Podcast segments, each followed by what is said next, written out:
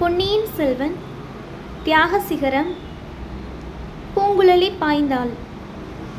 சோழ நாட்டில் பிரயாணம் செய்துள்ளவர்கள் அந்நாட்டின் இயற்கை அமைப்பில் ஒரு விசித்திரத்தை கவனித்திருப்பார்கள்.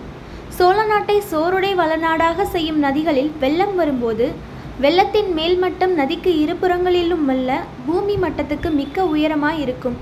இவ்விதம் இருப்பதினாலேதான் நதிகளில் வரும் வெள்ளம் வாய்க்கால்களின் வழியாக வயல்களுக்கு பாய்வது சாத்தியமாகின்றது.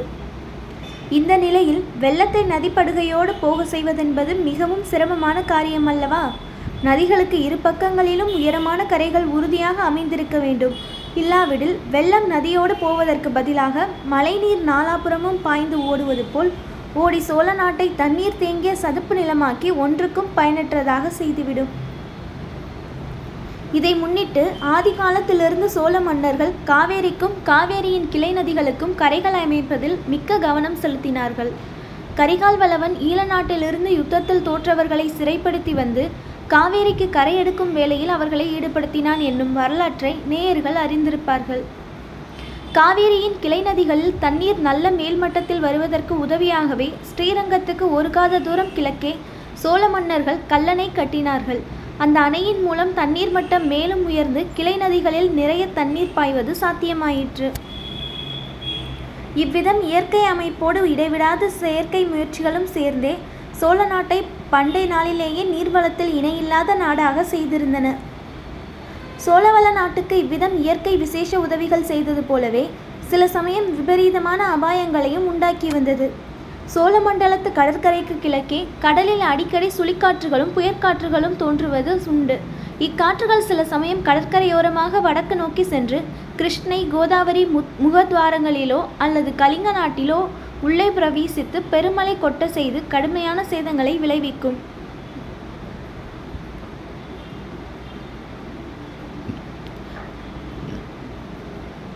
வேறு சில சமயங்களில் சோழ நாட்டுக்குள்ளேயே நேரடியாக பிரவேசித்து மேற்கு நோக்கி விரைந்து செல்லும். கோடிக்கரைக்கும் கொள்ளிடக்கரையின் முகத்வாரத்துக்கும் மத்தியில் இவ்விதம் சுழிக்காற்று உள்நாட்டில் பிரவேசிப்பது சரித்திரத்தில் பலமுறை நடந்திருக்கும் சம்பவம். சில சமயம் அச்சுழிக்காற்றுகள் கோர பயங்கர ரூபம் கொண்டு கடலையே பொங்கியல செய்து கடற்கரையோரம் உள்ள ஊர்களையே அழித்துவிடும். பூம்புகார் என்று விளங்கி வழங்கிய காவேரிப்பட்டினத்தை கடல் கொண்டது வெறும் கதையன்று. சரித்திர ஆதாரங்களினால் நிரூபிக்கக்கூடிய உண்மை நிகழ்ச்சியே ஆகும் நதிகளில் வெள்ளம் அதிகமாக வரும்போது சில சமயம் கரைகள் உடைந்து விடுவதும் உண்டு. நதிகளின் நீர்மட்டத்தை காட்டிலும் பூமி மட்டம் தாழ்வாய் இருக்கும் காரணத்தினால் உடைப்பு எடுத்தாலும் சுற்றுப்புறமெல்லாம் ஒரே தண்ணீர்மயமாகிவிடும். நதிகளுக்கு அருகில் உள்ள ஊர்கள் மூழ்கி போய்விடும். அப்போதெல்லாம் ஜனங்கள் உயிர் தப்புவதற்கு அக்கம் பக்கத்தில் உள்ள கோயில்கள் உதவியாய் இருக்கும் விஜயாலய சோழனின் மகன் ஆதித்த சோழன் காவேரி உற்பத்தியாகும் சகசியமலையிலிருந்து அந்த மாநதி கடையில் கடலில் சங்கமமாகும் இடம் வரையில் நூற்றெட்டு ஆலயங்களை எடுப்பித்தான் என்று சரித்திரம் கூறுகிறது. சாதாரண காலங்களில் கோயில்கள் கடவுளை ஆராதிப்பதற்கு பயன்படுவது போலவே பெருவெள்ளம் வந்து உடைப்பெடுக்கும் காலத்தில் மக்கள் கோயில் மண்டபங்களின் மீது ஏறி உயிர்த்து போவதற்கும் உபயோகமாய் இருக்கட்டும் என்பது ஆதித்த சோழனின் நோக்கமாக இருக்கலாம் அல்லவா? நதிக்கரைகளில் உடைப்பு உண்டாவதன் காரணமாக சில சமயம் நதிகளின் போக்கே மாறிவிடுவது உண்டு. அரசிலாறும் குடமுரு குடமுருட்டி முதலிய நதிகள் இப்படி பலமுறை இடம் மாறி திசை மாறி இருக்கின்றன என்பதை பழைய வரலாறுகளிலிருந்து அறியலாம். இனி நம்முடைய வரலாறு நடந்த காலத்துக்கு வருவோம். இலங்கை தீவிலிருந்து சோழ நாட்டுக்கு பார்த்திபேந்திரனுடைய கப்பல் வந்து கொண்டிருந்த போது உண்டான சுழிக்காற்று வந்தியத்தேவனை முன்னிட்டு இளவரசர் அருள்மொழிவர்மரை கடலில் குதிக்க செய்த பிறகு கடலோரமாகவே சென்று கலிங்க நாட்டை அடைந்து மறைந்தது. ஆனால் அருள்மொழிவர்மர் நாகைப்பட்டினம் சூடாமணி விகாரத்தில் தங்கியிருந்த போது உண்டான சுழிக்காற்று சோழ நாட்டுக்குள்ளேயே புகுந்து பற்பல அட்டகாசங்களை செய்து கொண்டு மேற்கு நோக்கி சென்றது. ஒரே இரவில் அது காவேரியின் இரு புறங்களிலும் தன் லீலைகளை நடத்தி கொண்டு போய் மறுநாள் கொங்கு நாட்டை அடைந்து தேய்ந்து மறைந்தது. அது பிரயாணம் செய்த இடங்களிலெல்லாம் பற்பல சேதங்களை விளைவித்தது மட்டுமன்று அதை தொடர்ந்து பெருமழை கொட்டும்படியாகவும் செய்து கொண்டு போயிற்று. மேற்கே போக போக மழை அதிகமாக பெய்ந்தது. ஆகவே காவேரியிலும் கொள்ளிடத்திலும் அவற்றிலிருந்து பிரிந்த கிளை நதிகளிலும் மறுநாள் முதல் வெள்ளம் அபரிமிதமாக வந்தது. பல நதிகள் கரைகளை உடைத்து கொண்டன. மழையினாலும் நதிகளின் உடைப்பினாலும் சோழ நாடெங்கும் வெள்ளக்காடாகிவிட்டது ஆனால் இவ்வளவு இயற்கை விபரீதங்களும் சோழ நாட்டு மக்களை பீதி கொண்டு செயலிழந்து செய்துவிடவில்லை. இவை அடிக்கடி நடைபெறும் நிகழ்ச்சிகளாதலால் அம்மாதிரி நிலைமைகளில் என்ன செய்ய வேண்டும் என்பதை மக்கள் அறிந்திருந்தார்கள். அப்போதைக்கு கோயில் மண்டபங்களிலோ வேறு உயரமான இடங்களிலோ ஏறிக்கொண்டு உயிர் தப்புவார்கள். வெள்ளம் எவ்வளவு அவசரமாக வந்ததோ அவ்வளவு துரிதமாக வடிந்து போய்விடும். வீடுகளை இழந்தவர்கள் அக்கம் பக்கத்தில் உள்ளவர்களின் உதவியைக் கொண்டு உடனே வீடு கட்டி கொள்வார்கள். ஐயோ போய்விட்டதே என்று தலையில் கையை வைத்துக்கொண்டு உட்கார்ந்து விட மாட்டார்கள் சோர்வு சோம்பல் என்பதையே அறியாத தன்னம்பிக்கை கொண்ட மக்கள் அக்காலத்தில் சோழ நாட்டில் வாழ்ந்திருந்தார்கள். இல்லாவிடில் இன்றைக்கும் உலகம் கண்டு வியக்கும்படியான அற்புதங்களை அவர்கள் சாதித்திருக்க முடியாதல்லவா? வானதி கோயில் மண்டபத்தின் மீது ஏறாமல் தவறி தண்ணீரில் விழுந்ததும் முதலில் மண்டபத்தின் மேல் ஏறியிருந்தவர்கள் கவலை அடைந்தார்கள். ஆனால் உடனடியாக அந்த கவலை மாறியது. வானதி ஜோதிடர் வீட்டு கூரை மீது தொத்திக் கொண்டதை பார்த்து அவர்களுக்கு தைரியம் உண்டாயிற்று. இளைய பிராட்டி ஓரளவு குதூகலமே அடைந்தாள். வானதியை அபாயகரமான நிலைமைகளில் சிக்க வைப்பதிலும் அவள் எப்படி சமாளிக்கிறாள் என்று பார்ப்பதிலும் குந்தவை தேவிக்கு எப்போதும் உற்சாகம் இருந்தது. வீராதி வீரனான தம்பியை மணந்து கொள்ளப் போகிறவள் நெஞ்சு துணிவுள்ள தீரமங்கையாக வேண்டும் என்பதில் இளைய பிராட்டிக்கு சிரத்தை இருந்தது.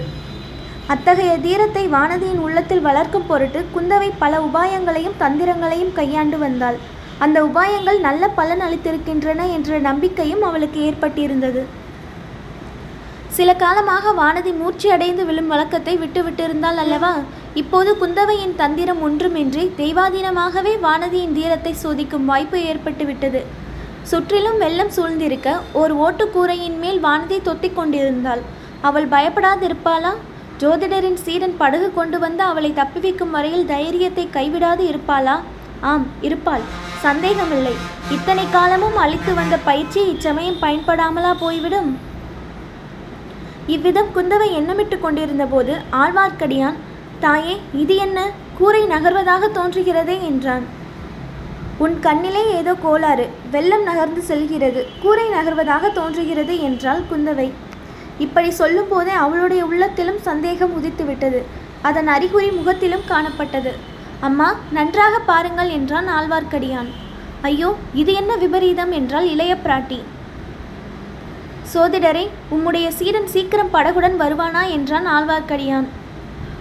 போதும் போதும். ஜோதிடரையும் அவருடைய சீடனையும் நம்பியது போதும். திருமலை உன்னால் வானதியை காப்பாற்ற முடியுமா என்று பார். இல்லாவிட்டால் நானே வெள்ளத்தில் குதிக்க வேண்டியதுதான். வானதிக்கு ஏதேனும் நேர்ந்துவிட்டால் அப்புறம் நான் ஒரு கணமும் உயிர் வைத்திருக்க மாட்டேன் என்றாள். தாயே அபாயம் நேரும் காலத்திலே தான் நிதானத்தை இழக்கக்கூடாது. இது தங்களுக்கு தெரியாதது அல்ல. கொடும்பாலூர் இளவரசிக்கு உதவி செய்வதற்காக என் உயிரை கொடுக்கவும் சித்தமாயிருக்கிறேன். அதனால் பயன் ஏற்பட வேண்டுமே. படகு இல்லாமல் நான் மட்டும் நீந்தி சென்றால் அந்த கூரையில் போய் நானும் தொத்தி ஏறிக்கொள்ளலாம் கொடும்பாலூர் இளவரசியை தாங்கும் கூரை என்னையும் சேர்த்து தாங்குமா? அல்லது இரண்டு பேரையும் வெள்ளத்தில் அமுக்கிவிட்டு கூரையும் கீழே போய்விடுமா? இதை பற்றி சிந்து சிறிது யோசிக்க வேண்டும்.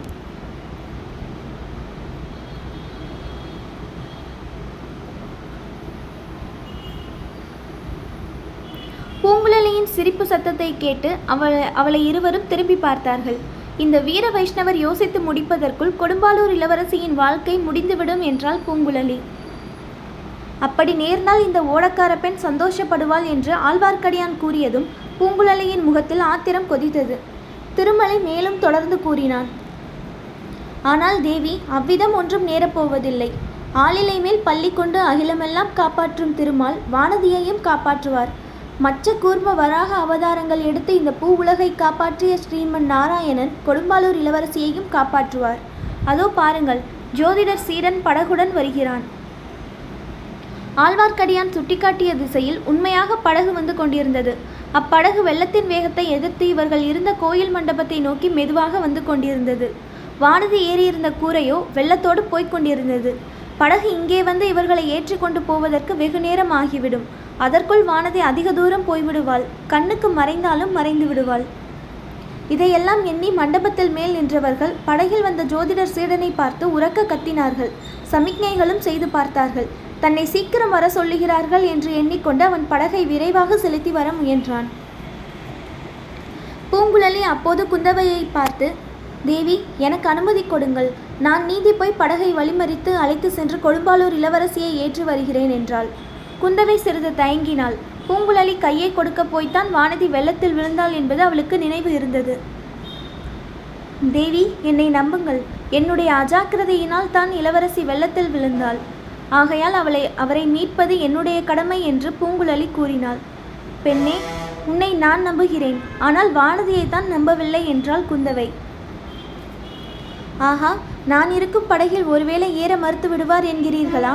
அப்படியானால் அவரை ஏற்றிவிட்டு நான் இறங்கிக் கொள்வேன் என்று சொல்லிக்கொண்டே பூங்குழலி வெள்ளத்தில் பாய்ந்தாள். படகை நோக்கி விரைந்து சென்றாள்.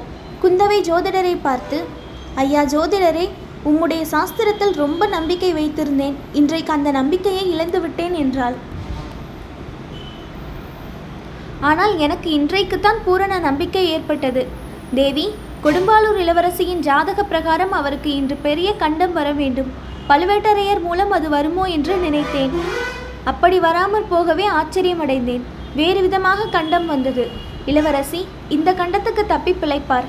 ஆஹா அவருடைய அபூர்வமான கைரேகைகள் அவர் விஷயமாக நான் சொல்லியிருப்பதெல்லாம் நிறைவேறும். அதை பற்றி சந்தேகமில்லை என்றார்.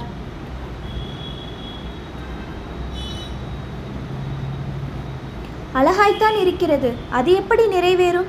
வானதி இந்த கண்டத்துக்கு தப்பி பிழைத்தாலும் உன் ஜோசியம் நிறைவேறப் போவதில்லை. சற்று முன் உம்முடைய வீட்டில் அந்த பெண் செய்த சபதத்தை நீர் கேட்கவில்லையா என்றாள் குந்தவை. யார் என்ன சபதம் செய்தாலும் என் ஜோசியம் நிறைவேறியே தீரும். அப்படி நிறைவேறாவிட்டால் என்னிடம் உள்ள ஜோதிட ஏடுகளை எல்லாம் காவேரி நதியில் எரிந்து விடுகிறேன். இது என் சபதம் என்றார் ஜோதிடர். அப்போது ஆழ்வார்க்கடியான் ஜோதிடரே உமது ஏடுகளை நீரே எரியும் வரையில் காவேரி மாதா காத்திருக்கவில்லை. அவளே கொண்டு போய் விட்டாள் என்றான். ஜோதிடர் அவன் கூறியதின் உண்மையை உணர்ந்து திகைத்து நின்றார். ஆயினும் என் ஜோதிடம் பலிக்காமற் போகாது என்று தம் வாய்க்குள்ளே முணுமுணுத்து கொண்டார்.